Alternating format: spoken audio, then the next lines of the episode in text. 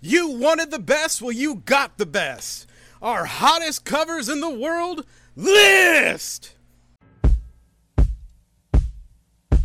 Let's make sure them, drums are smacking.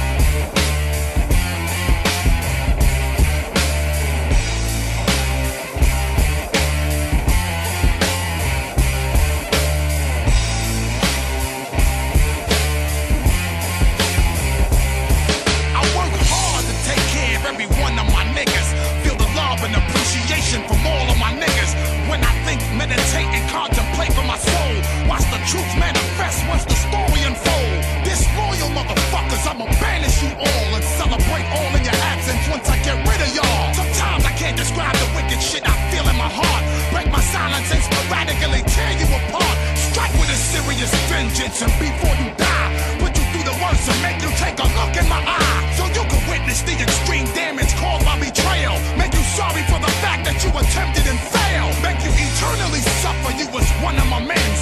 Turn your back on me, I'ma make sure you get it back times ten. Stay true. Now that's the one thing I religiously pledge. If you ain't with me, I'ma throw you way over the edge. This means war.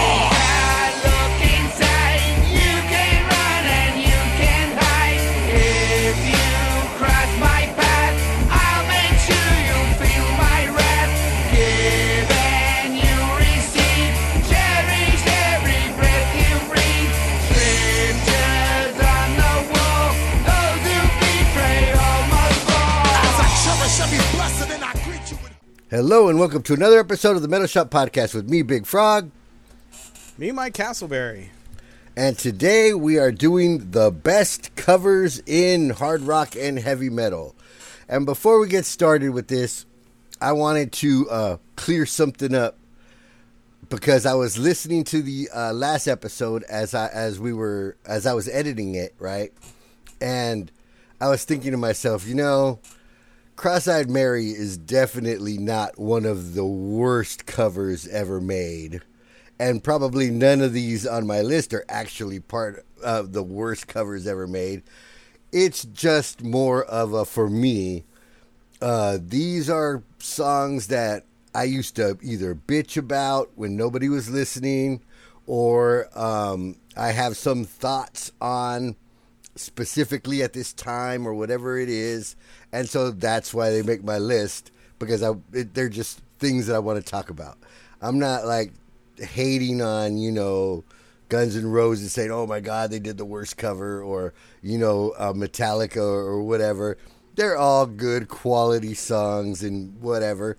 Just for whatever reason, they rubbed me the wrong way at a certain time or whatever. So I felt the need to talk some shit about it, and that's all it is. And the same thing pretty much goes with these. I'm sure there are better covers than the ones that I'm going to talk about, but these are just the ones that I felt like talking about. So that's why that's the explanation of my lists. Yeah, no, I think it was kind of funny when I, because I obviously I listened back to it also. Um, it was definitely a your personal taste list of eh, I didn't really dig it. It wasn't what I wanted type of list.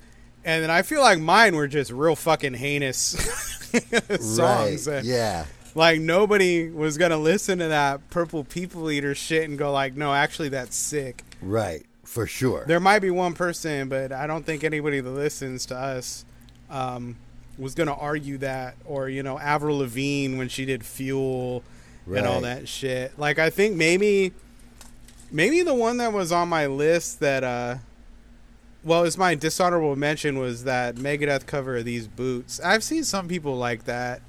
I'm, Yeah. I don't know. I don't dig it. Apparently, more people like that Judas Priest cover of Johnny B. Goode than I expected because I came across a whole like topic about it in a Judas Priest group, going like, "What do you think of Johnny B. Goode?" you know, the Judas Priest version?" And everybody's like, "Oh, I fucking love it! Like, it's great. It's so inventive and unique."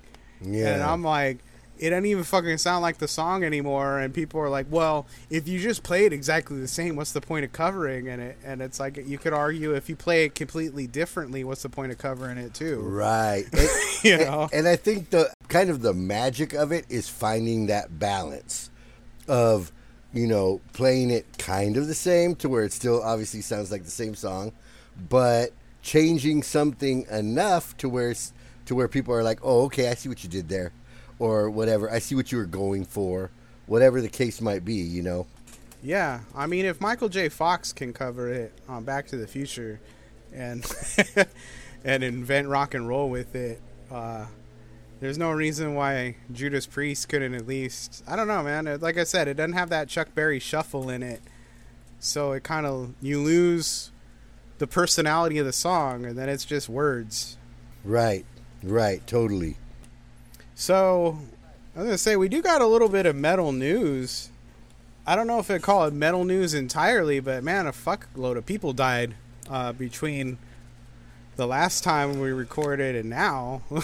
Yeah, man. In like a week, in like a three day span, man. It was Yeah. like day one. It was uh, what's his face, the fucking drummer from uh, Slipknot. Yeah, Joey Jordison died. Yeah. Joey Jordison died. Um, the dude from Metal Church died first. Was Right. that Mike Howe, Yeah. the second singer of Metal Church, and he joined the band. I mean, he joined the band pretty early on, and then he's out, and then he's back in, and he was their current singer. Mm-hmm. And then there was that whole uh, controversy because the band page were like, "Oh, the fucking medical system killed him," like the you know. right. Yeah. all this shit. So people are like, "Are you saying like the vaccine killed him? Did he die of COVID? What the fuck happened?" Like my thought was maybe he mixed uh, the wrong drugs, and it turned out he just had some health problems. Ended up hanging himself. Right. Right. That caused some stirs right there. Right. Yeah. Um, that's. I mean, when I when I read it, the first thing I thought of was that oh shit, like either he got COVID and died, or COVID vaccine killed him, or or fucked him up, or something. But as it turns out, it's just you know. I don't think people sometimes don't realize that the just because a doctor gave it to you doesn't mean like it's cool that you can just take it and not really think about it or whatever because some of those i mean opiates that's heavy shit man regardless if it comes in a pill or if it comes in a balloon. You know it doesn't matter. It's the same shit that's in there and fucking it could fuck you up. Suicide is uh another thing that's on the rise now with with the covid thing. People are depressed. People you know don't have their support systems that, that to rely on you know and fuck it's it's rough out there for people right now. Yeah, and I guess the the most legendary of the passings is uh, Dusty Hill from ZZ Top. right. passed away right after that. And uh man i don't know what the fuck happened in the span of six hours because there was one news thing that said oh he's got a hip injury.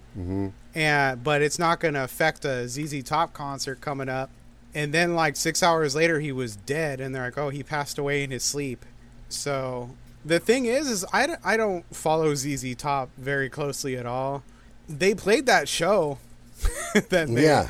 I mean, I guess it didn't. Like they had their uh, guitar tech right uh, fill in, but I think that may have been the plan from the get go. Like I didn't really read, so maybe his hip injury, like that was going to be the guitar tech filling in to begin with, yeah and they didn't cancel the show after he passed away, and that seems, damn, dude, that's fucking gnarly. Like even I think Metallica had a longer uh, period of time between Cliff dying and Jason getting on stage and playing with them. Yeah, I've I've never seen a band miss less of a beat than they did, which is you know kind of crazy, but I guess they got their their own way of doing it, and you know there you go.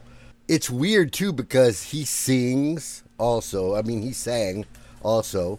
He's not like a great singer that you know that you can that his voice would be you wouldn't be able to recreate it or whatever. But still, I mean, I'm sure it's got to sound different. It's you know, so it's uh, it's interesting. It's an interesting thing that they just uh, kept on just trucking. I mean, it, yeah, I mean, like you could say, oh, he's not the greatest singer or this and that, and it's not like he had like. I haven't listened to too many ZZ Top songs that had like a sick bass line in it Right. that nobody else could do. But at, at the same time, they're a pretty fucking legendary band. hmm They're a very unique slice of music history. Like everybody knew who ZZ Top was. Yeah. Like even if you didn't know any of their songs, you knew the fucking dudes with the beards and Right. shit. Like, yeah. And I don't think anybody hates ZZ Top. Like most people would be like, at least, oh yeah, they're all right, or from they're all right to they really like them. I don't know anybody is like, fuck ZZ Top, man, they fucking suck. You know, and, and that's not really a sentiment I've heard. No, and they're fun to listen to, and they do have some cool fucking like underrated guitar solos in their songs, mm-hmm. and I mean they're more than bluesy rock and roll solos, you know. But they're yeah, they got some. I dig them. Like I'll never be like, oh fuck that, turn that bullshit off. Right. Like I don't. I never sought it out, Yeah. but I ne- I've never like flipped and been like, nah, I don't want to listen to this if they pop on the radio or something. Or, you know, I'd play like when they had a song on like Guitar Hero and shit. Right. You know, I'd play that. I'm like, oh man, this solo is like cooler than I remember it being. Yeah. yeah, and it'd be cool to put on at a party or whatever, for sure. Hey, and you know what? You never know, man. The way things go, we might be hearing some ZZ Top covers coming coming up pretty soon as everybody decides to do their version of, uh, you know, Tush or whatever, uh, Sharp Dressed Man or something. I could see that. Yeah, no shit, huh? Yeah. All right. Speaking of which, getting into last week, we did the covers we didn't like or uh, didn't care for or whatever, and this week the ones that we like. Maybe we should start with some uh, honorable mentions. You got some? I actually have a few.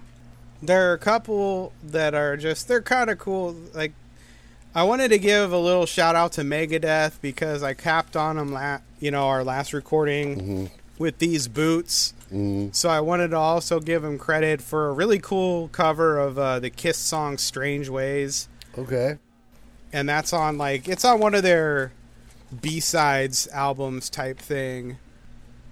So that's pretty cool. And it's funny because if you listen to the full version of it, they mix two things together. For some reason, they do the bass intro to NIB and then go into Strange Ways. So it's like two different bands entirely. Hmm. So it's pretty cool.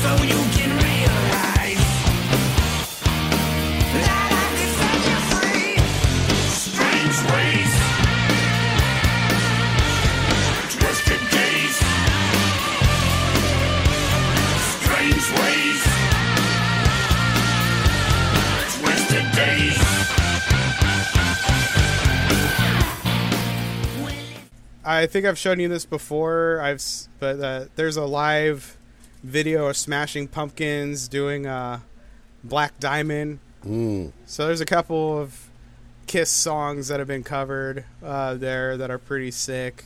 And then uh, my last honorable mention, I decided I wanted to stretch the concept of what a cover song is. This isn't really a cover, but it's uh, Busta Rhymes. This means war, where it's not a sample of Iron Man because it's a new, it's a his band or whatever, a studio band playing Iron Man and he's rapping along to it. So it does it's not just a straight sample of the original track. Right. And then he has Ozzy singing vocals on choruses and shit. And it's uh it's pretty badass. Yeah, Uh, yeah, I've heard that. It's I mean, he's gonna he drops the N word like a million times in it, so I can't really tell you any of the lyrics. Um, but Yeah. I enjoyed it. Cool. For me, my, my uh, honorable mentions are pretty much not metal at all, but um, things that I came across in in uh, looking for this stuff, and uh, something that I remembered out of nowhere, pretty much. The first thing that I saw was, I guess it's the it's the anniversary of the Black Crowes album that their first album and um, and they got back together for a tour. It's actually not the whole band; it's only the two brothers. But um, and the rest of the band is not is not there. But they're still calling it the Black Crowes reunion tour or whatever. It just tripped me out because I didn't know that "Hard to Handle" was a cover, and it's a cover of a Otis Redding song. And it's just funny to me because it's weird when your first single and your biggest hit and probably the song that everybody associates with your band is actually a cover. Yeah, no, that's that one that I always forget the name of it. I just know it's the Yeah. song that I don't know a fucking word to it. Right. yep, that's the one. And I've heard the Otis Redding version. You can understand it. so There you go. I thought it was pretty cool when it came out. I was like, okay, that's that's an interesting song or whatever. But then it seemed to me to be like kind of the most interesting thing that they did after that. And then when I found out they were like, oh, they're troublesome, controversial band too. That's like it's like okay, well yeah, this probably ain't worth it, ain't worth the trouble. But um, then okay, my other one is um, is a trippy one because it's like well, it's also a, a misstep. Where uh, in 1979, a movie came out called Sergeant Pepper's Lonely Hearts Club Band, and it, yeah, and it was, um, not good. yeah, it was the Bee Gees and Peter Frampton as the Beatles, basically, and all the songs covered by different bands who made appearances in the movie. And what, so I was eight when that shit came out, and I was a Beatles fan, so I thought it was cool. I thought it was like, you know, um, interesting, uh, at least. And it had like weird things like um, Steve Martin uh, sang that uh, Maxwell Hammer song. Alice Cooper was on it. Isn't I? Yeah, it's like Aerosmith and Yeah, and Aerosmith covered. Um, was it Come Together? I know they do a cover of it. yeah, Aerosmith covered uh, covered "Come Together," and that was decent. That was a pretty good um, cover. But the really the only one that was really good was Earth, Wind and Fire did a version of "Got to Get You Into My Life," and it was a badass cover. And the thing that was a trip about it was that you know, George Martin, the producer from the Beatles, he would put all kinds of shit into the songs that they didn't play those instruments. They were just put on there in production from, uh, you know, studio people. And so they had horns and fucking orchestration and all kinds of shit. And Earth, Wind, and Fire actually had horns and shit in their band. So they were able to do some of the parts that the Beatles actually didn't do on their own song on the cover.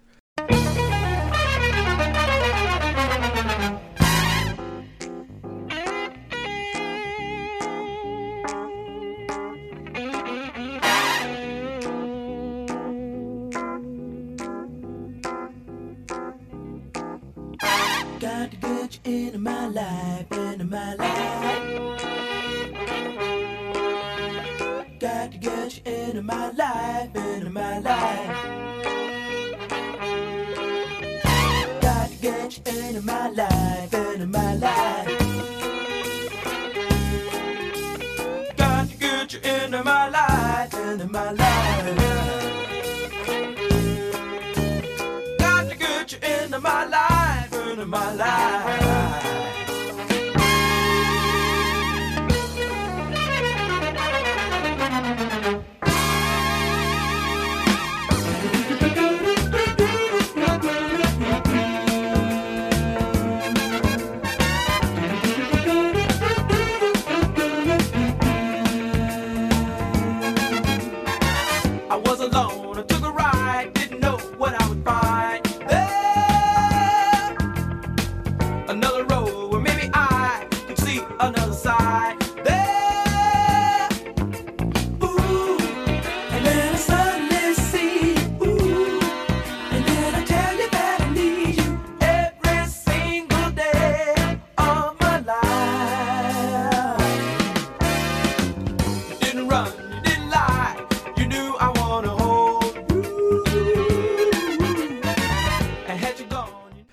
And it just seemed like a song that was pretty much made for them.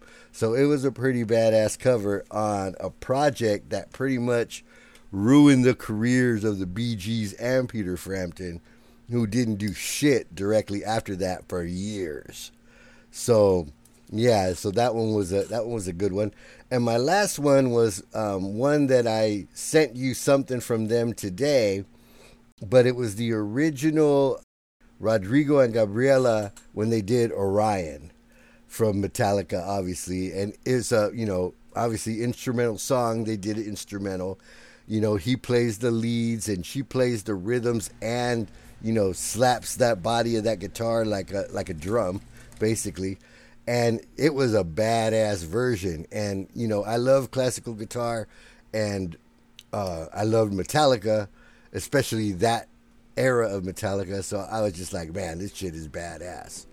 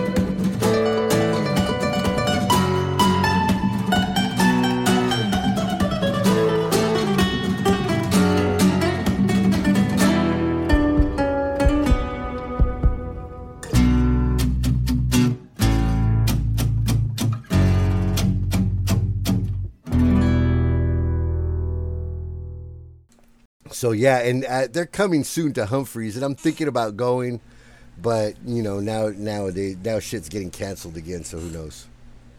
Yeah. Don't make plans, man. Just you only get your heart broke. Just ride this shit out. Yeah. Fucking see uh, Rodrigo and Gabriela fucking featuring the Delta variant. Yeah. yep. Yep. At least Humphreys is outside. So Yeah, that that no helps a little bit, but mm, And you know, and you know they're blaming all the Mexicans on uh, oh yeah, fucking COVID spreading again. Yeah. So you know, a Mexican concert, yeah, they're really gonna right. target that shit. Yep, all those Mexicans pouring into Florida. Yeah. Yeah, It's a fucking long swim, man. yeah, I fucking incredible Hulk arms and shit by the end. no shit. All right, it, it- then see that's the thing. but If you if you went that route, then you just pretend like you're Cuban and then you just get in. Yeah, it's not like Republicans know the fucking difference. Nah, hell no. They can't look at you and tell if you're Cuban or You know? Mexican or Guatemalan or fucking anything, Right. man. They say, Castro, sí o no? No. Okay, come in. That might be the fucking. That might be the move. Yeah. That might be the move. People, maybe they need to start finding their ways from Mexico to Cuba, then Cuba to the states. You know, you know that's the uh, Just for all for all you potential undocumented immigrants that listen to our podcast, Yeah. I got a, I got a fucking life hack for you. Yep, might be worth a shot.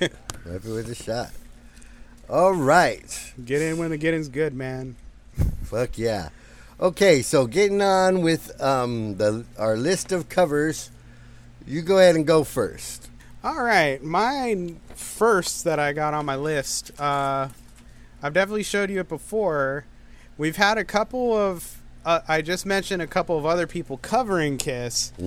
Um, not too many times it comes up when Kiss covers someone else. Mhm. Um, and no, it's not. Uh, God, gave rock and roll. to you. Yeah, no, it's not that one. Right.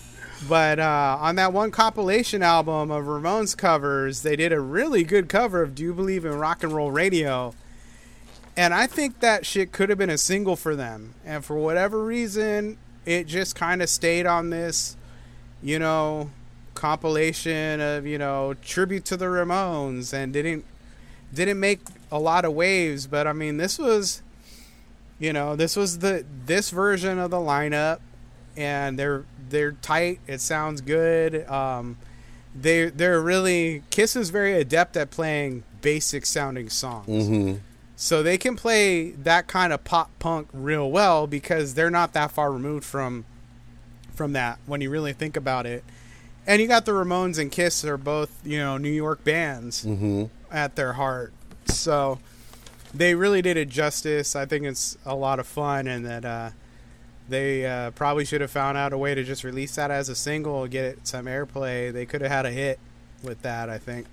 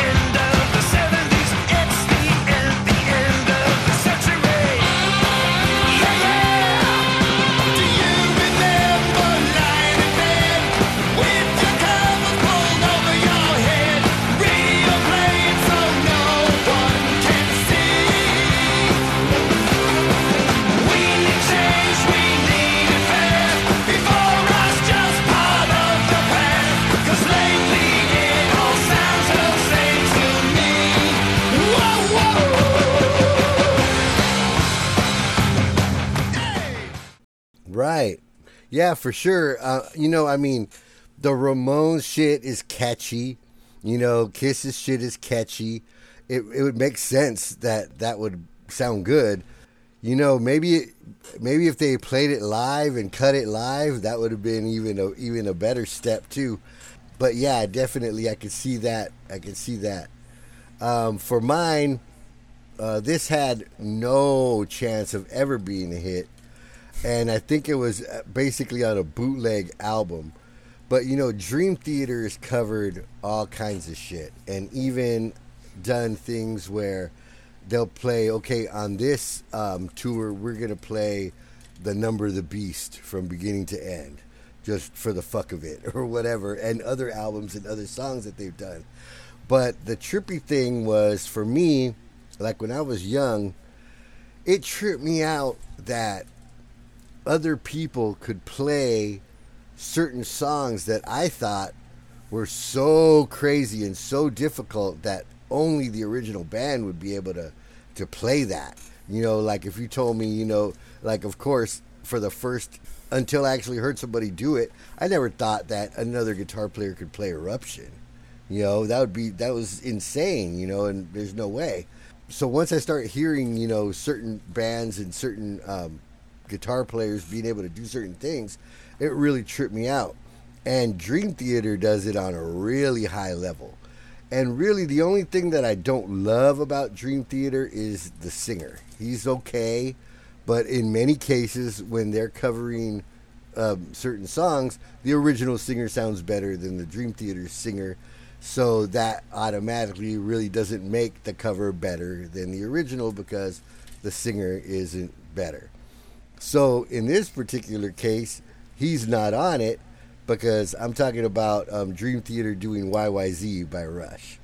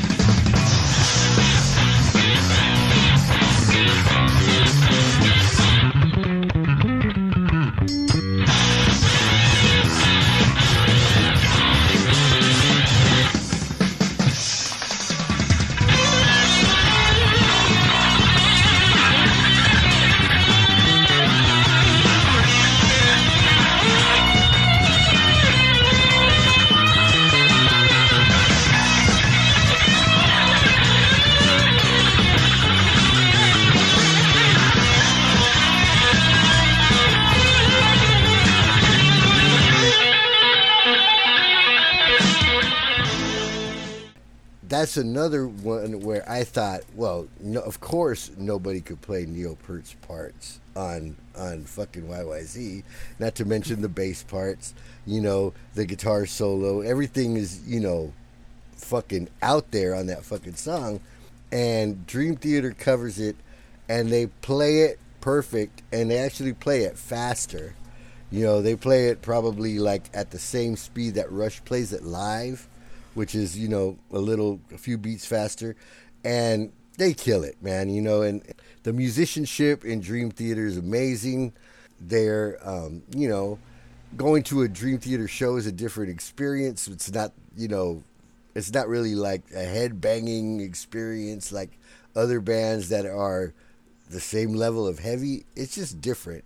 But uh, that's a badass cover um, of of Rush song, and a lot of the covers that they do are pretty badass.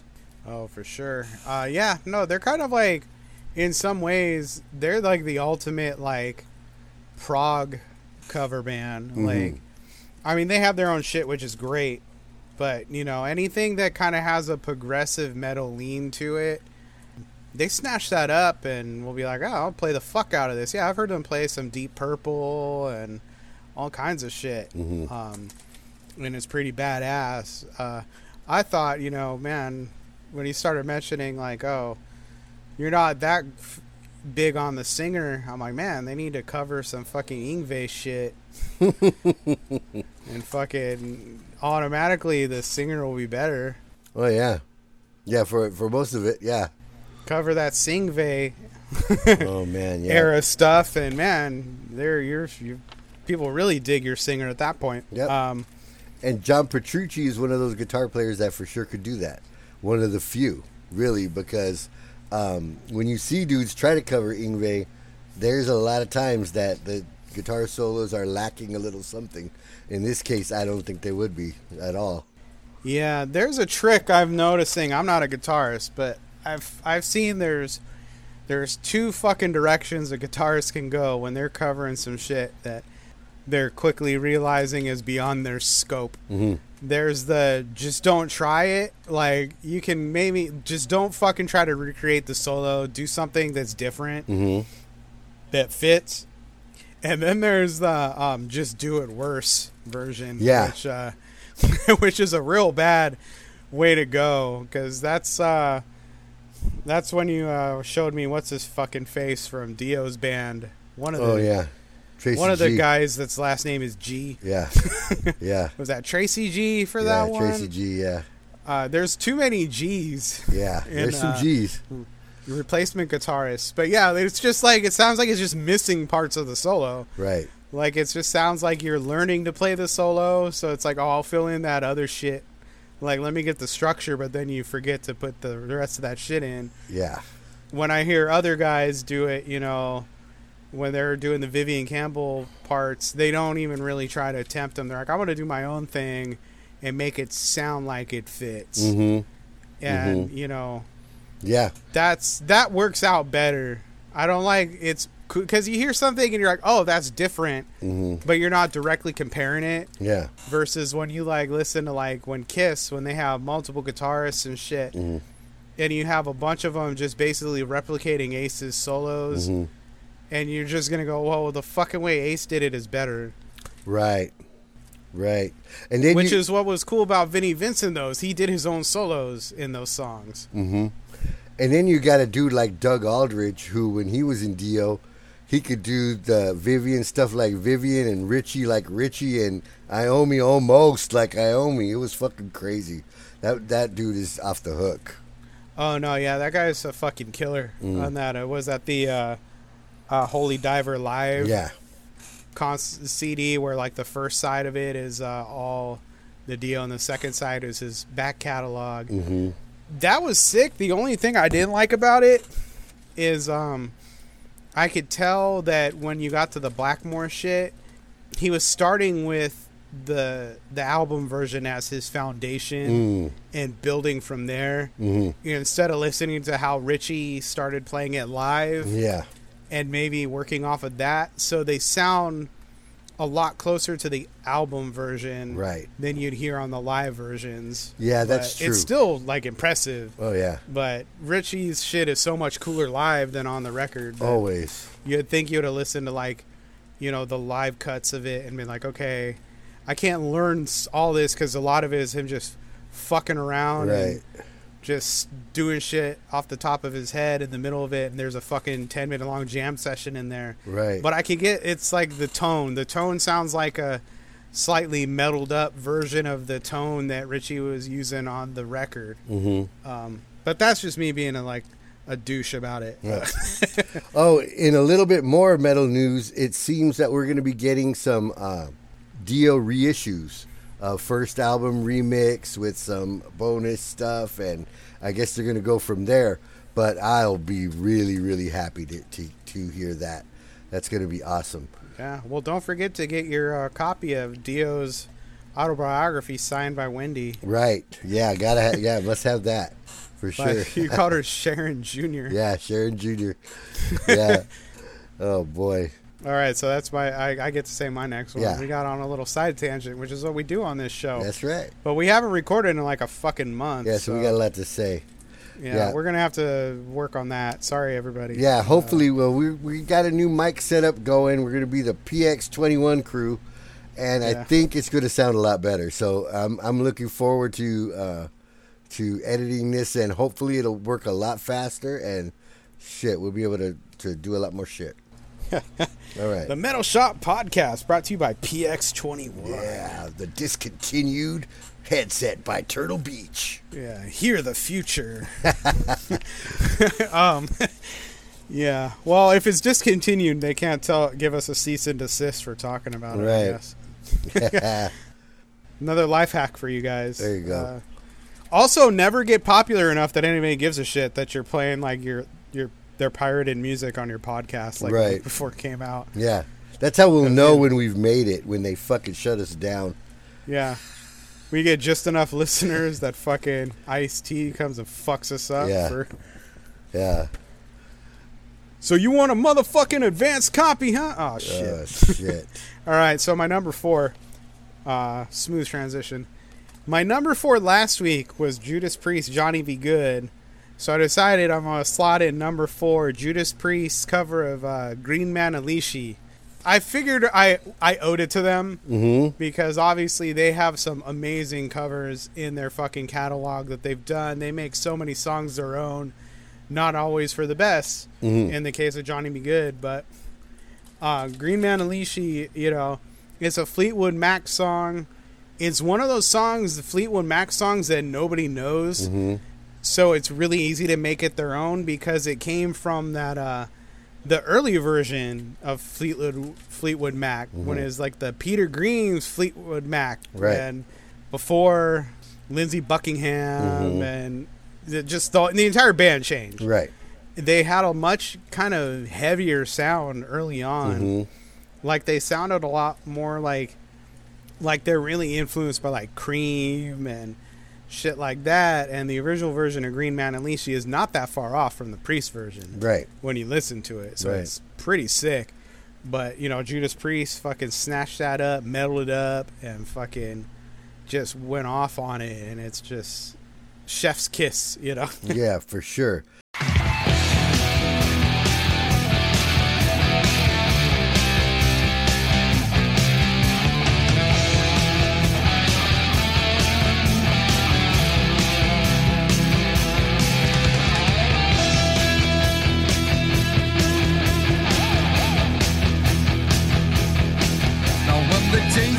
sleep and the full moon looks.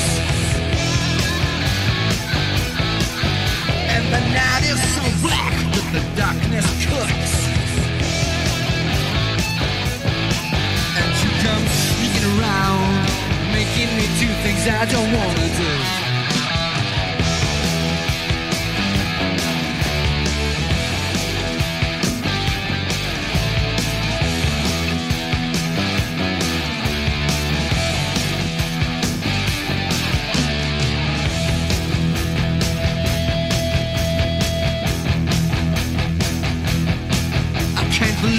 that you need my love so bad. Always creeping around, trying to drive me mad. Busted in all my dreams, making me see things I don't wanna see.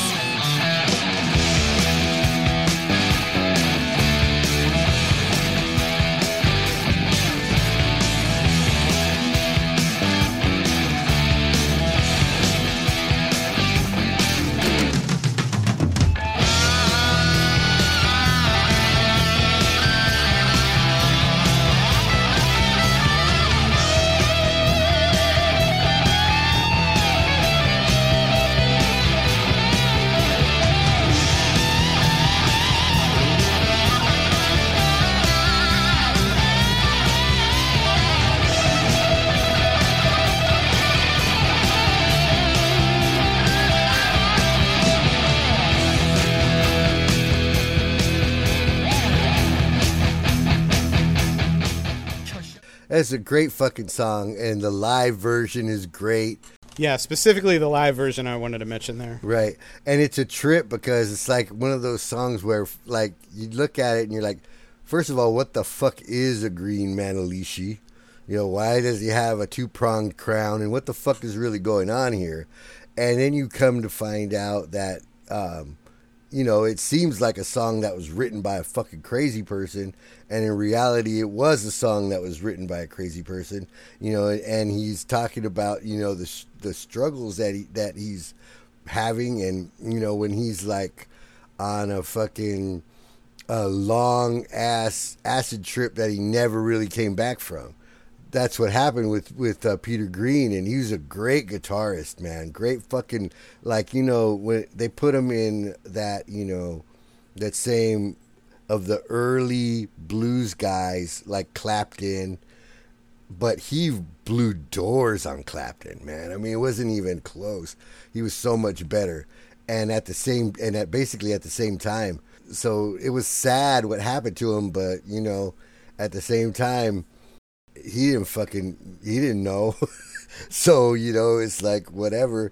And then he had uh, that guitar. He had a, a gold top Les Paul that had some weird thing in it where one of the pickups was like slightly out of phase and gave it this crazy like nasal sound and he ended up uh, selling that guitar to Gary Moore which you know Gary Moore was like a fan of his and, and became a friend of his so he sold it to him for like the same price he bought it for. Gary Moore ended up having it. Well he had it until I think he had it until he died. And then it ended up getting sold to Kirk Hammett for like I don't know how much, like quarter of a million dollars or more than that, some shit like that. But Kirk Hammett has it, and now that Kirk Hammett is back with Gibson, they're gonna make him a, extra copies of it, so he so he can like leave it in the case and doesn't have to fuck with it any, uh, anymore on the road. But yeah, probably that's the guitar that's on the original version of the Green man Manalishi too. That's a that's just a fun story, just like the saga of this one guitar. Mm-hmm. So who knows how many like actual fucking albums it may have been on, you know, because of this kind of shit. And if uh, Kirk will play it on any Metallica shit in the studio, Right. Yeah. Or, if it's just something f- cool for him to have. Yeah, well, it, You know. it has to trip you out because this, like, this guitar's the neck's been broken twice, and they take it to like expert dudes who can like fix it and bring it back to life or whatever the fuck. And I'm thinking over here, like, I got these guitars, and if one of them fucking neck breaks on this motherfucker, it's like, well, that was it. You know, fucking sorry about your luck with that shit, but I guess this guitar is so fucking special that you know they keep on they keep on Frankensteining that motherfucker back Yeah. and he always has it with him. Like uh, I saw this interview the other day where uh, he was talking about getting back with Gibson. First of all, it was a weird interview. He, he's kind of a weird guy now, Kirk Hammett. But He's always been a weird guy. yeah, but he uh, was talking about it, whatever, and he's he has it with him. He has it with him in Hawaii, and he has it kept in a room where where the temperature is always constant because it's Hawaii, and so he doesn't want the twice broken neck to get warped if he leaves it, you know, in in where it's too hot or whatever. So he's got like a room set at like 79 or some shit. So that, you know, that's the guitar room and fucking Greeny's in there and fucking, yeah, it's a trip. But he talks about that guitar like it's a person. It's a trip, man. Yeah, he's kind of the hippie-ish dude. He's he's a fucking weirdo. He's always always has been, and it's like I watched like the some kind of monster documentary Yeah. again for the first time in forever, and it's funny because it's mostly you know Lars and James fighting Right. with each other, and Kirk being like, "Come on, guys, it's just can Yeah. we just get things done?" Yeah. You're like, okay, and then I'm he was go the one time then. he spoke up was uh he got pissed he got pissed when they said like they basically and said like oh well we're thinking we're not going to really do traditional solos on this album. And Kirk is like that's like what he fucking does. And he said like not that he's super interested in doing a bunch of like traditional sounding solos to begin with, mm-hmm. but just having a rule of no solos is fucking stupid. And he's like, and it dates this record to this exact time just because that's what's going on in with nu metal and shit is you know not having solos on the song is just gonna date this record if we have a no solos rule.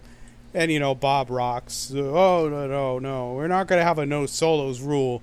It'll be like solos if they fit. And he's like okay fine. And then there are no fucking solos on it. And he might as well not have even been on that album. Right, and really probably isn't on a lot because up until that time, he didn't play rhythm on any of the albums. So, you know, in a set, if you're like a lazy fuck, you're just like, oh, well, fuck. I don't got to do shit and I get paid. Fuck it. All right, I guess. But, you know, you, you want to be involved in, and solo is what he does. And so, it's, Yeah. you know, yeah. Yeah, that was fucked up. That whole thing was fucked up. When I watched that shit, I couldn't believe it. I was just like, wow, fucking James is fucking being a whiny bitch like the whole time.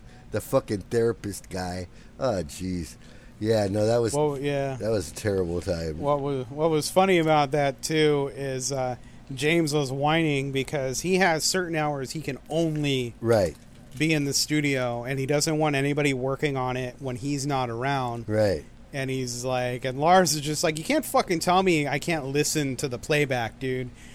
Yeah. you know, and he's like, well, you know, I don't like walking in here and feeling like shit's already been decided and I now I just got to do a thing. Right. And Kirk's like, yeah, welcome to my life. Yeah, no shit. you know. No shit. Yeah. So, all right, let's get a move on on our list. So since we're on Judas Priest, I'm gonna go Judas Priest too, and I'm gonna go with Diamonds and Rust. Diamonds, rust.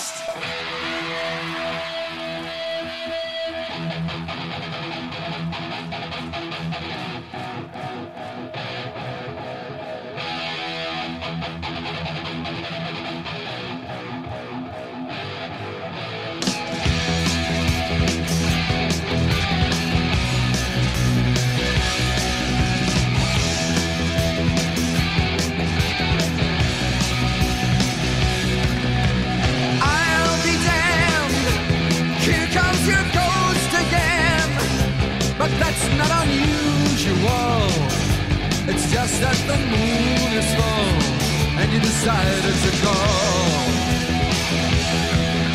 And here I sit, hand on the telephone, hearing a voice I've known a couple of light years ago, heading straight for a fall. Well, we both know what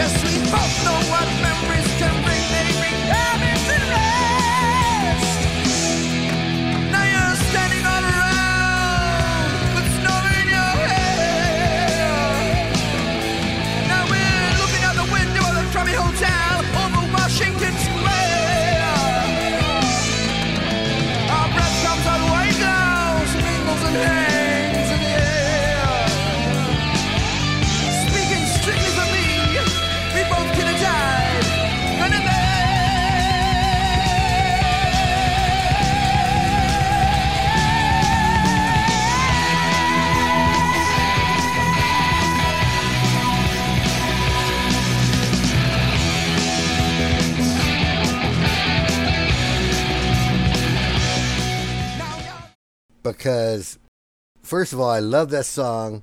It's it's a departure type of a song for uh, for Priest. Not really, because they've always had like a, a slow cut where uh, you know where Rob sings more, and this is the one for that album. And the trippy thing about it is that, of course, when you look at the liner notes or whatever, it says written by Joan Baez. And of course, you've heard the name Joan Baez, but you might not necessarily know her music or whatever. But you know that she's like from the hippie days and she's like a folk chick. And you're like, what the hell does that have to do with Judas Priest? Eventually, when you have a chance to get around to it, now it's easy, but back then it wasn't. You listen to the song the original song, and you're like, wow, this is very much not like the Judas Priest version at all and actually like the intro part on uh for Judas Priest like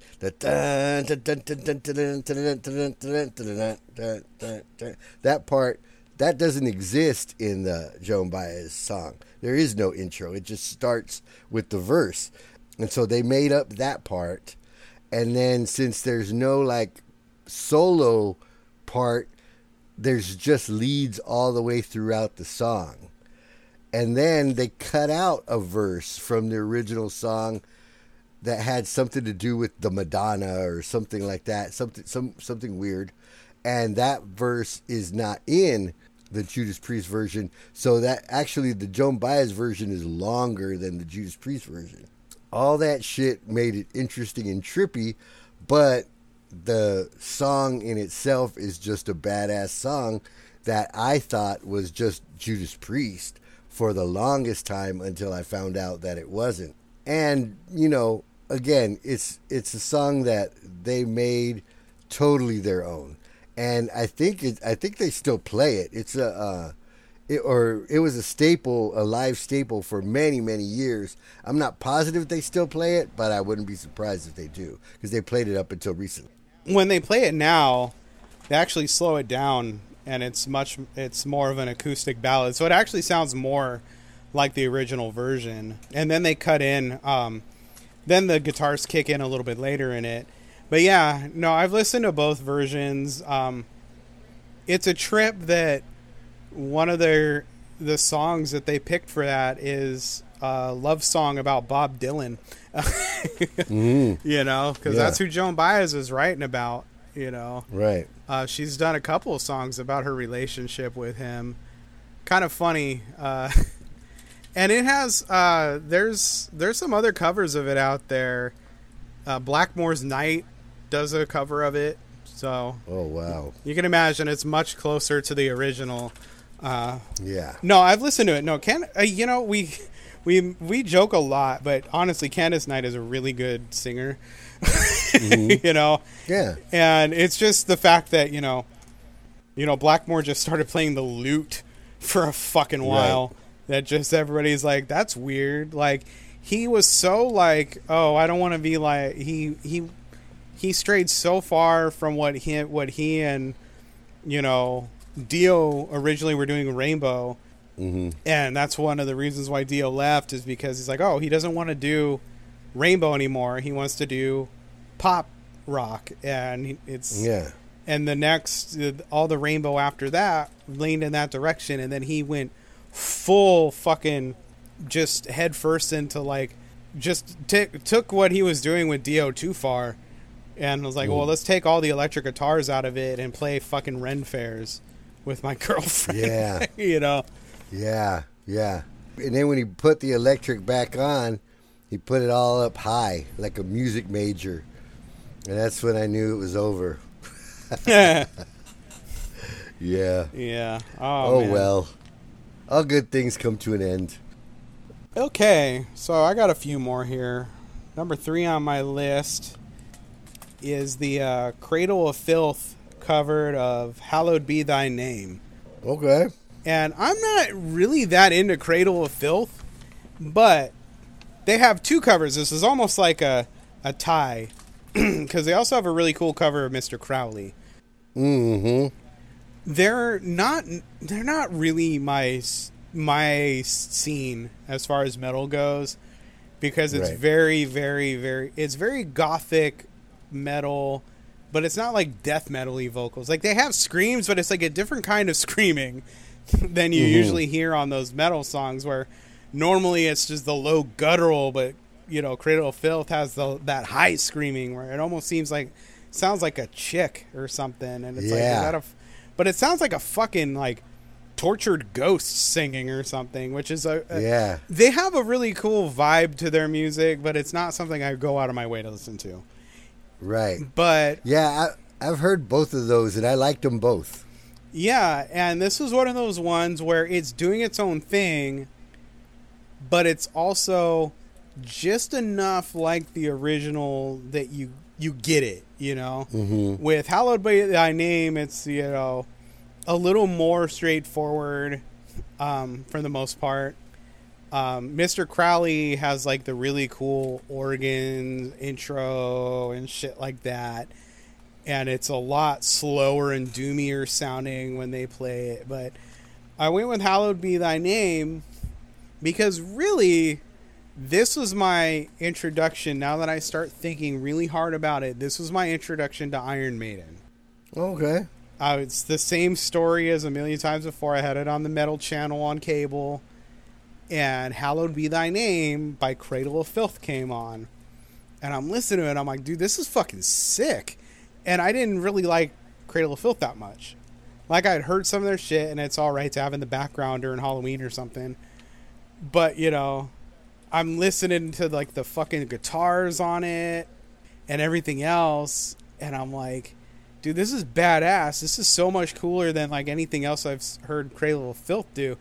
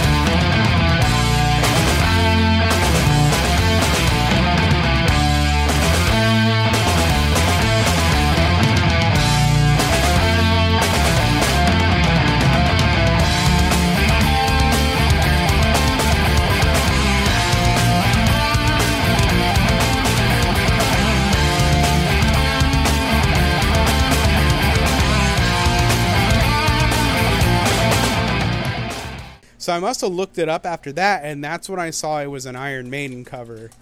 Mm-hmm. And then I was like, well, fucking a. Apparently, I I've been needing to listen to Iron Maiden my entire life because that, it's like I said, all through high school, I wasn't fucking with Maiden. That was that shit from the '80s. They wore tights. That shit's fucking gay. Right.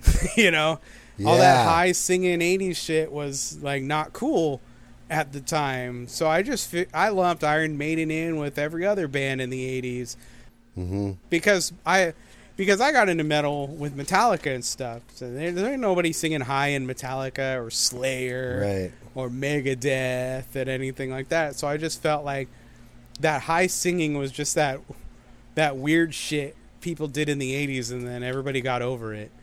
Yeah. And then when I listened to it finally, because I think I'd maybe heard Number of the Beast pop up here or there, but Yeah. that was my first time sitting out and listening to an Iron Maiden song from beginning to end, like going out of my way for it. I'm like, oh, wait a minute. I actually really like this, and I wish I wasn't such a pissant teenager that I automatically wrote it off. Because I would have fucking loved listening to this back in the day, and my friends probably would have made fun of me for it. But I'd be like, no, this is the shit right here. But yeah. Which is weird because I listened to Queen all the time, and I didn't give a fuck if they were like a band that like nobody uh, in my friend group has listened to like since like 1990, and like you know if Yeah. Freddie Mercury had been dead since '91 type of thing. But it's weird that when your friends are all listening to this shit. You don't fucking stray from it when you're first getting into metal. You know, you're trying to get accepted by the other metalheads. Right, totally. Know, it's funny that you said that because earlier today I saw a picture. Um, it was posted by Graham Oliver. He's one of the uh, old guitarists from Saxon. He's not in the band anymore, but he uh, still posts old shit and whatever. And it's a picture of them, and they're getting ready to take the stage, like at Donington or something like that. And there's just like one dude in white, one dude in red, and one dude in blue spandex. And it's just like, I, I just thinking to myself, looking at that picture, it's like, fuck, man.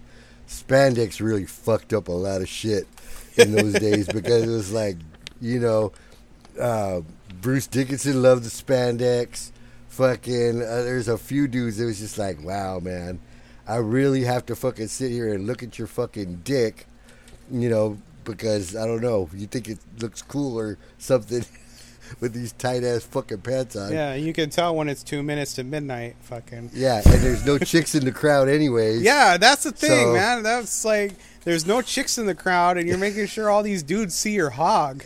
Yeah. like, Yeah. And and these and these are the most homophobic dudes, but I mean it's a different time, I guess. But Yeah. it's just funny a when you think about it. It's like no, we're presenting for the women. There's like there's like one dude. Like yeah, yeah. you guys are gonna Yeah, fucking she- tear through her. she ain't whole- all that.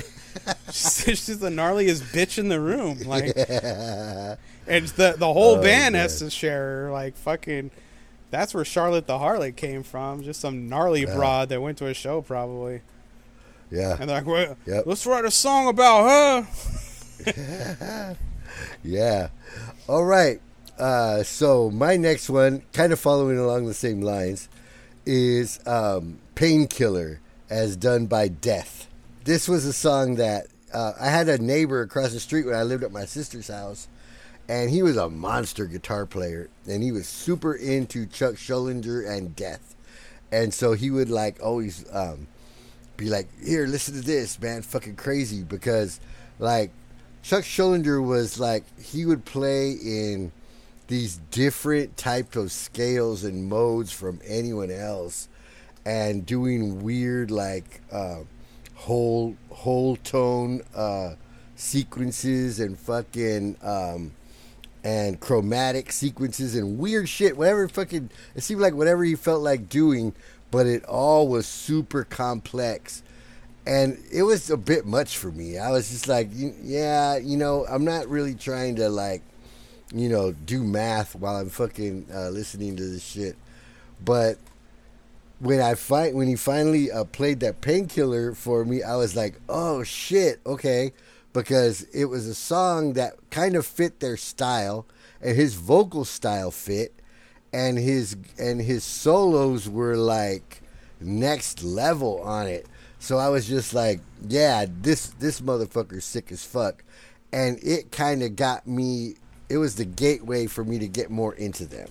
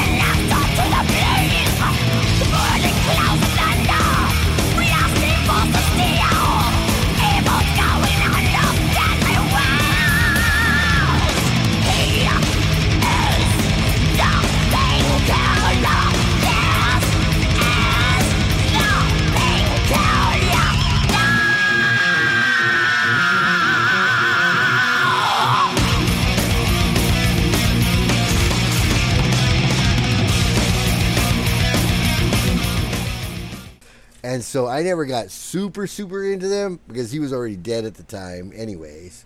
So it was like, you know, kind of why bother, but but he was a really talented dude. They were a real talented band and they made Painkiller sound like their own song.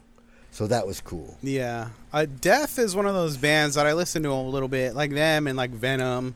I might pop on because they're kind of like originators of, you know, like death metal and black metal and shit like that. And I think, like, I can listen to death. I don't listen to a lot of death metal. You know, I feel like it's like after that, the whole genre was just kind of carbon copies, like trying to trying to rip off death, but not doing it as good, and kind of missing what made them cool and unique. But uh, right. Yeah, so I, that's one I've never listened to, so I'm gonna have to check that out after we uh, finish uh, recording. Yeah. Um, so my number two on my list is Corey Taylor doing his cover of "Rainbow in the Dark" for the Dio tribute album from several Okay. years back. I mean, it's just a really good fucking cover. Like, I can't talk too much about it. It just sounds really good, and it's cool to listen to. And Corey Taylor, I have this thing with him where I don't like anything he does other than covers. I don't really like hmm. Slipknot. I don't really like Stone Sour. But when he does cover songs, he covers six songs and he does them like really fucking well. And it's like mm-hmm. this dude has this incredible voice that I feel like gets wasted on his own shit. Like he'd be just like it's just I mean, I know Slipknot are really popular with the kids. Even today, like kids are still like, fuck yeah, Slipknot. Like my friend's kid, she got really into them type of thing. And that's cool if that's if that's how you get into metal.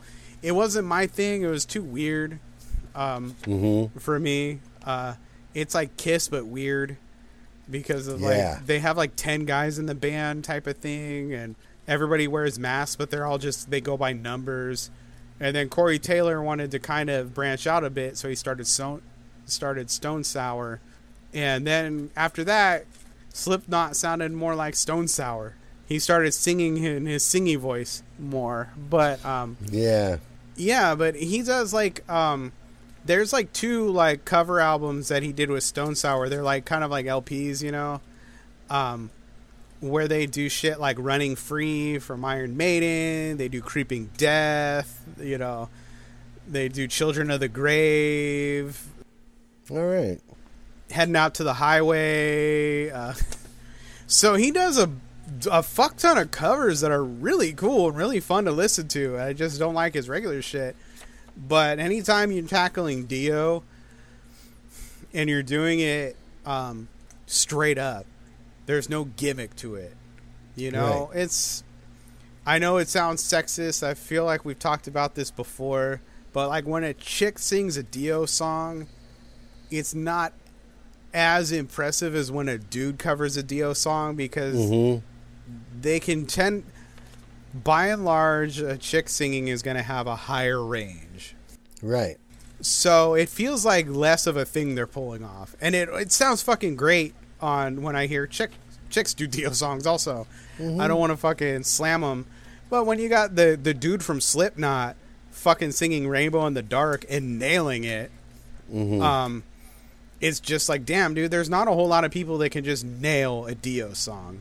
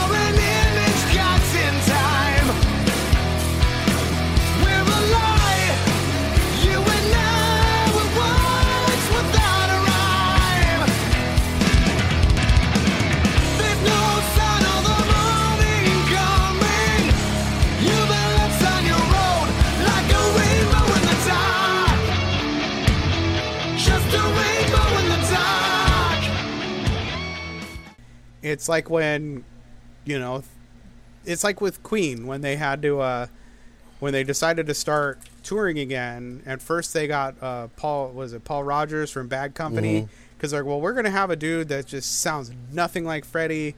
We're gonna do our own things, and there's certain songs he's just not gonna be able to do. But it was cool in its own way. And then when they decided to like try it again, they went and fucking recruited Adam Lambert. And you got a dude that, you know, he's, you know, he got famous on American Idol and everything else, but he's out there nailing Freddie Mercury Right. songs. And he doesn't sound Right. like Freddie, but he's fucking killing these songs when he's singing them. Yeah. And he's basically, it you don't see it and go like, "Oh, this fucking sucks." Like, "Oh, I wish it was just Freddie Mercury." Now you listen to it and still go, "Freddie was better." So that really says how talented Freddie Mercury was. That you know, one of the best vocalists in the world right now still isn't quite touching him, and, Right. when he was in his prime. Yeah, for sure. You know, uh, interestingly that that you say that, I uh, recently got tickets to go see the Iron Maidens in uh, up at the Whisky, and uh, hopefully that show still happens. That chick from the Iron Maidens is the I think the best. She does Bruce better than anybody else, and it's just you know because of like you said, her it's in her range and in there's very few dudes that can do that. And that's why bruce is bruce. And i mean you know besides the distinctiveness of his voice obviously but the range is just very difficult for a for a man to do.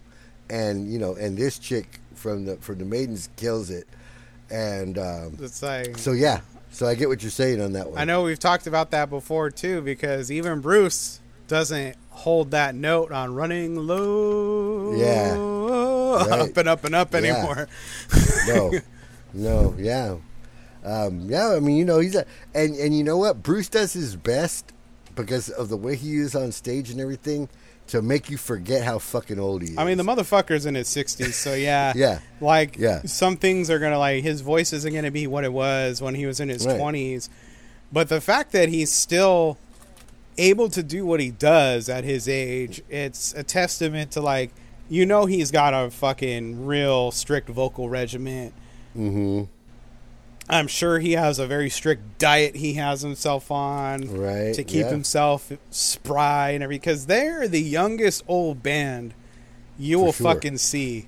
Um, for sure. right next to like, I guess Metallica was, is an old band at this point. Almost, yeah. But- and and they're very Yeah. spry. you don't well. see they Yeah. don't play old. They don't. It's not like when you see a band that used to be sick and now they're all just standing around. Yeah, you can tell their hips hurt and shit. Yeah. It's like when I saw Motorhead, you know, they're still moving around and shit like that. Yeah. Lemmy, not as much. He had a fan Right. on him and a fucking padded bat that he stood on. Yeah. but yeah, Lemmy's allowed to. Lemmy, I allow it, you know, because he fucking. The dude was old as shit and had done a number on his body, and the fact he was able to do any of the shit he did was tax cool. the fuck out of his body. He fucking played till he died, so Ah, fucking so there you go. good on you, Lemmy. Hell yeah. This one I actually just came up with today because I was still looking and I actually had no idea that this was a cover and I definitely had no idea that it was a cover of the original artist, but it's the song Got the Time by Anthrax. Uh, I had no idea what that song was. I thought it was probably called "Ticking in My Head" because that's the that's the line that gets repeated over and over. But it's actually a Joe Jackson song, and from Joe Jackson, the only thing I knew from Joe Jackson was like "Stepping Out," that song, and then the other song that was his hit was that "Is she really going out with him?" That's Joe Jackson. Yeah. So I was like, how the fuck are they covering a Joe Jackson song? But I didn't know that he also like had some rock songs and he would play in the clubs and shit back in the days or whatever. So this must have been one of those songs. They uh, cranked up the tempo a little bit. They cranked up the guitars a little bit, but it really is basically the same song, and it's a badass song. And it's very much anthraxy. It's very and it, it's like you wouldn't if you if you just played it in the anthrax set, it wouldn't seem out of place at all. And so that's what made me kind of dig it. And it goes along with that anthrax, you know, being New York and being a little bit punk and you know all that shit and it's got a crazy ass bass line. So yeah, you'll be, you'll check that out when I put it on there. But yeah, got the time. Anthrax cover of Joe Jackson.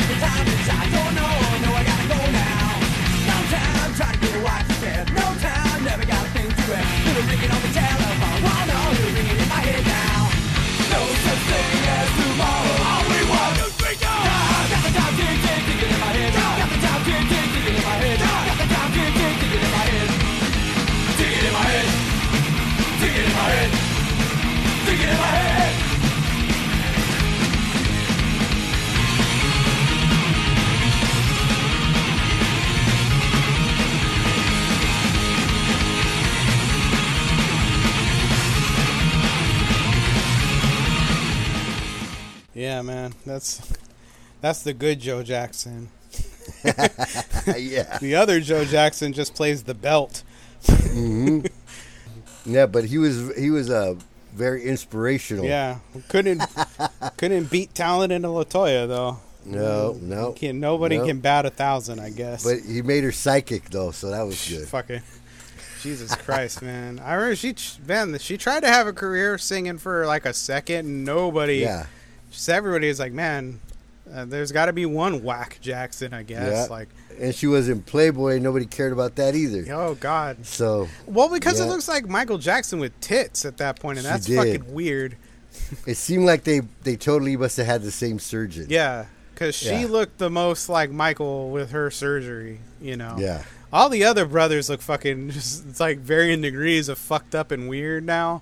Yeah. Um, oh yeah. And Janet managed to look fine as fuck, but Latoya was a whole other ball game. It's just because that just looked like Michael with tits, and I don't. There was like that whole Yeah. rumor that they were the same person and shit, like Oh yeah. Yeah. the Weekly World News type stuff. Like Latoya Jackson and Michael Jackson are actually the same person. yeah. And then uh, he even made a joke about that where he appeared on stage with her for something. She's like, "Well, you can kill that rumor or some shit." Yeah, yeah, for sure. Yeah, I fucking saw Jermaine Jackson at a hotel in Oakland. He was checking out, and I was, I think I was checking in, and I was totally gonna go up to him, and he fucking just like, he fucking looked at me with this fucking look like, don't fucking walk up to me, motherfucker. I was just like, all right, bet. You know, just for that, just for that look, I was just like, ah, this motherfucker don't want to be bothered. I was like, and I didn't know what the fuck I wanted to say to him anyway. It's like, hey, Jermaine, yeah, You're the- you're like not Michael. You're the third But- most talented Jackson. yeah. So, So- poor Jermaine, man, the dude was fucking talented. Yeah, for sure. You know, it's Tito that was kind of the fucking weak link. You know, nobody yeah. gives a shit about Tito, but Jermaine was pretty fucking sick. Yeah, when he- Jermaine had solo albums. He had hits. yeah. I mean, he was playing guitar and shit on the Jackson Five records, wasn't he? yeah, like yeah. that was the cool thing about the Jackson Five is they were a fucking band. Um, That's true. It got away from it later on, but yeah, they, Mm-hmm. they were a band. This wasn't like Motown did all the backing tracks for them, so you just Yeah. had the brothers standing around just saying like a doo wop thing every once in a while. Right. Like they all You know, Tito played bass and shit. Yeah. And Yeah, they all played. so, all right. So let's go on to my number one here. I think uh, I don't know if you changed your list up after I told you my list, or if we're gonna end up converging on the same song. But I went with my number one cover in hard rock and metal history is Metallica's cover of "Am I Evil." Yes, that is also mine. Um, you know, speaking of songs that you just think it's their song, it's mm-hmm. that that's got to be it. Like for Metallica, like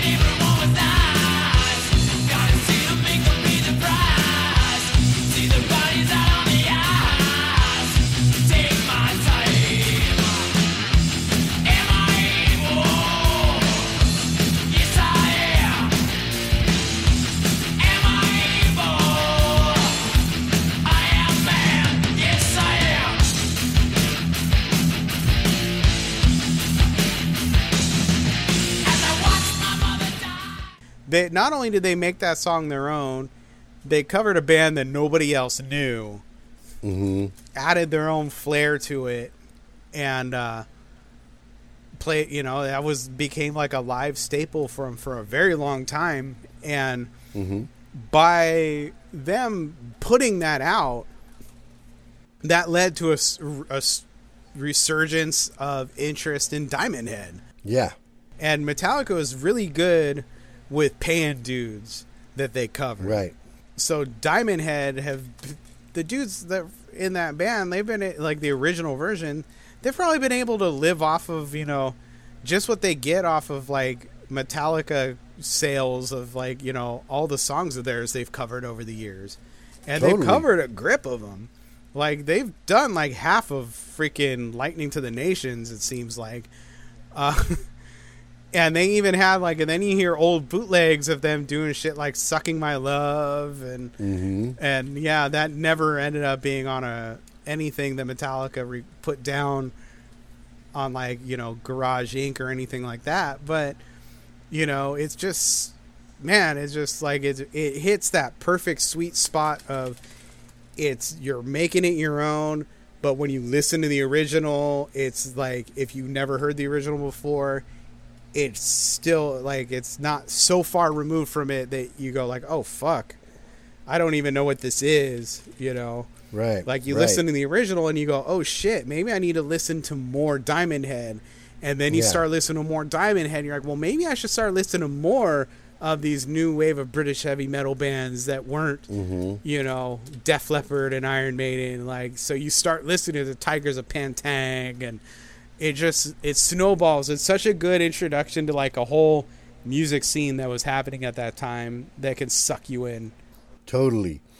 The trippy thing about it is it's like a whole a whole lot of the difference is really just quality of recording techniques, you know, quality of equipment, all the updated sounds that just make it made it sound fresher and newer, but it really is very much the same.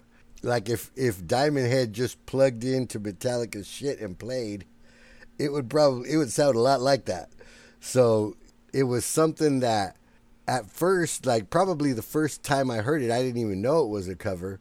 And then when I heard the original, I was like, oh yeah, there's definitely a fucking through line here.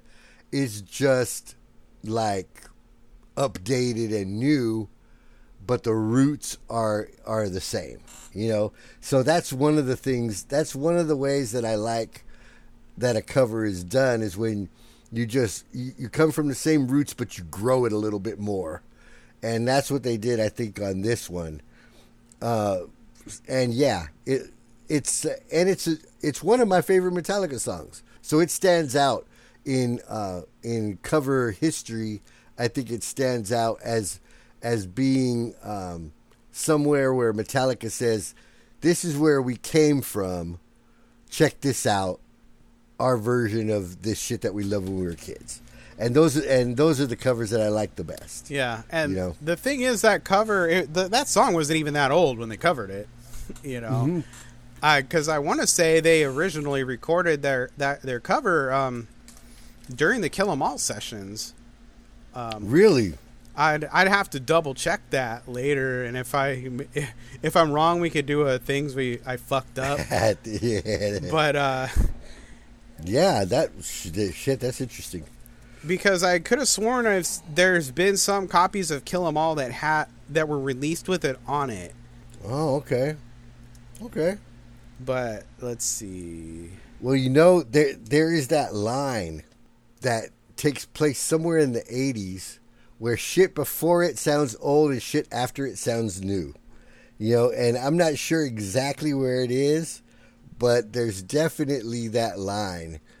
And yeah, it, that it, it seems like it's right around there because it sound to me just from from the sound of it, it sounds older, you know, and the and the Metallica version sounds newer. But that could just be, you know, my perception of it. Okay, so got this all sorted out. Uh, Metallica recorded uh, "Am I Evil" uh, as the B side to their "Creeping Death" single. Okay, so and that was recorded in October of 1984, and that was the B side for "Creeping Death," and then it was on the Japanese 1988 re-release of "Kill 'Em All." Okay. so that's where I got thrown off by it. So the song, so "Am I Evil" was recorded in '79. Yeah. So it was five years old when it was recorded. It- fucking five years makes a lot of difference. Especially I I played. I don't know if you saw that where I played that. Uh, it was a live uh, performance of Diamond Head doing "Am I Evil" in '79. I don't know if it's on TV or what. I don't know what the fuck they were recording it off of. That shit looked like it was recorded in '69. Like, Yeah. Yeah. I don't know if they just had bad equipment or what, but man, it's like, damn, that shit looks ancient. Like, like I say, there there was a line somewhere, and and it's right in there in the early '80s where where at some point they just like discovered something that just made it was like a more modern recording technique than than what was before, and the shit from you know even 78, 79 sounds like old, you know, and whereas 84, 85 has a completely modern sound to it. To me, anyway, because you know I'm mostly listening for guitars anyway. So maybe it was a big leap in guitar uh, technology. You know, new amps, high gain amps, shit like that, where you didn't have to figure out how to get distortion. The distortion was already built in. Yeah. and shit. You know, so that that kind of shit made a big difference. And now we're getting all these remixes and remasters of albums that probably don't even need it. Like, yeah, it's cool that they're gonna. There's gonna be a, like, a big fucking 30th anniversary box set for the Black album. hmm But talk about a Metallica album that like is the least in need of a fucking remaster. Like Yeah. that's like their cleanest sounding. Like that was their best produced. Even at its time, it was one of the best sounding metal albums ever recorded. Mhm. And then I listened to it and I'm like, okay, it does sound pretty sick with the remaster and the bass turned up a little bit on that, and so I guess it's cool. But man, Right. it's I've seen a lot of people are like, why are they redoing that? And it's like, yeah, it's like their landmark album Mm-hmm. turning 30 years old. Of course, they're going to do a thing. I'm not spending 500 fucking dollars on a box set for it, no, but no. you know, The um the sabotage uh, reissue came out today. I haven't listened to it yet, but I will. And then that Dio one that's supposed to come out, and that's supposed to be a complete remix, not just a remaster, which is way more in depth. Is they're actually like producing it again. yeah, and um, that was an album too that was recorded on that Sound City board that um, Dave Grohl bought and uh, and did that that documentary about. And it's just a fucking great sounding board and a great sounding album. So it's going to be awesome to hear what they do with that. I'm lo- really looking forward to it. And I hope, you know, I hope it's not one of those things where they're still mad at Vivian, so they turn him down or something. you know, Yeah. I hope it's have not, someone you know- re-record it. Yeah, yeah. Come here, Tracy G. Yeah, yeah, come on back. Um, yeah, Um, no, play it shitty. We want people to think that Vivian was never good. Yeah. Um, so speaking of remixes, remasters, re whatever, and metal news, before we get out of here, should have done this up top. I don't, I don't remember if we talked about this and if it was something that popped up in between, because we don't do the metal news every time now, and we probably should because it's a good time filler. But um, Yeah. That uh, they found the fucking masters for Born Again. oh, yeah. And that's gonna get apparently Iommi is real keen on giving that a fucking um remaster and all that shit. Like so That'll be great. if we can get a version of Born Again that sounds like they intended it to sound, Yeah. man, Yeah. that's the album that everybody's been saying like, you know, oh man, it's so fucked up that they can't really do too much for that sound because there's some cool songs on there and the, just the production Yeah. gets just takes Right. it down but Yeah. um And there's some wicked riffs on there, some wicked solos on there, some wicked screams on there.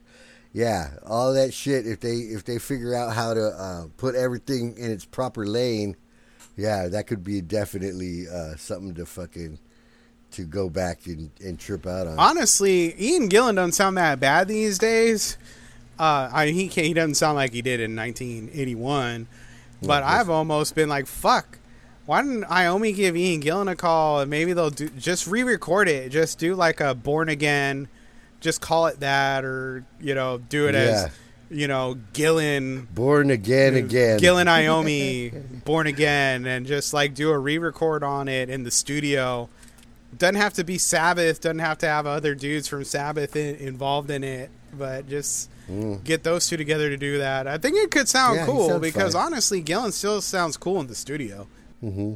When you listen to new Deep Purple shit, and he said before he's never officially been fired from Black Sabbath. So Right, right.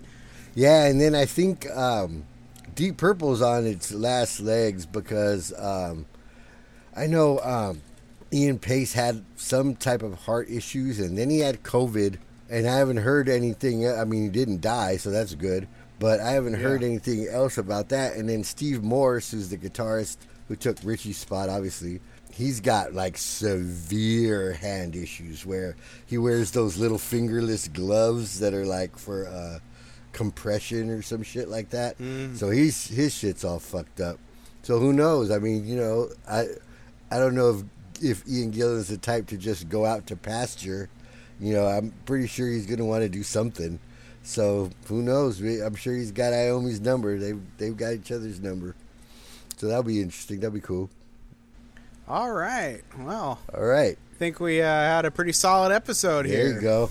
Could hear everything. I'm looking forward to mixing this one to the re to the remaster. It won't be our born again. All right. So until the next one, which hopefully is pretty soon. This is me, Big Frog, And me, Mike Castleberry. and we are out.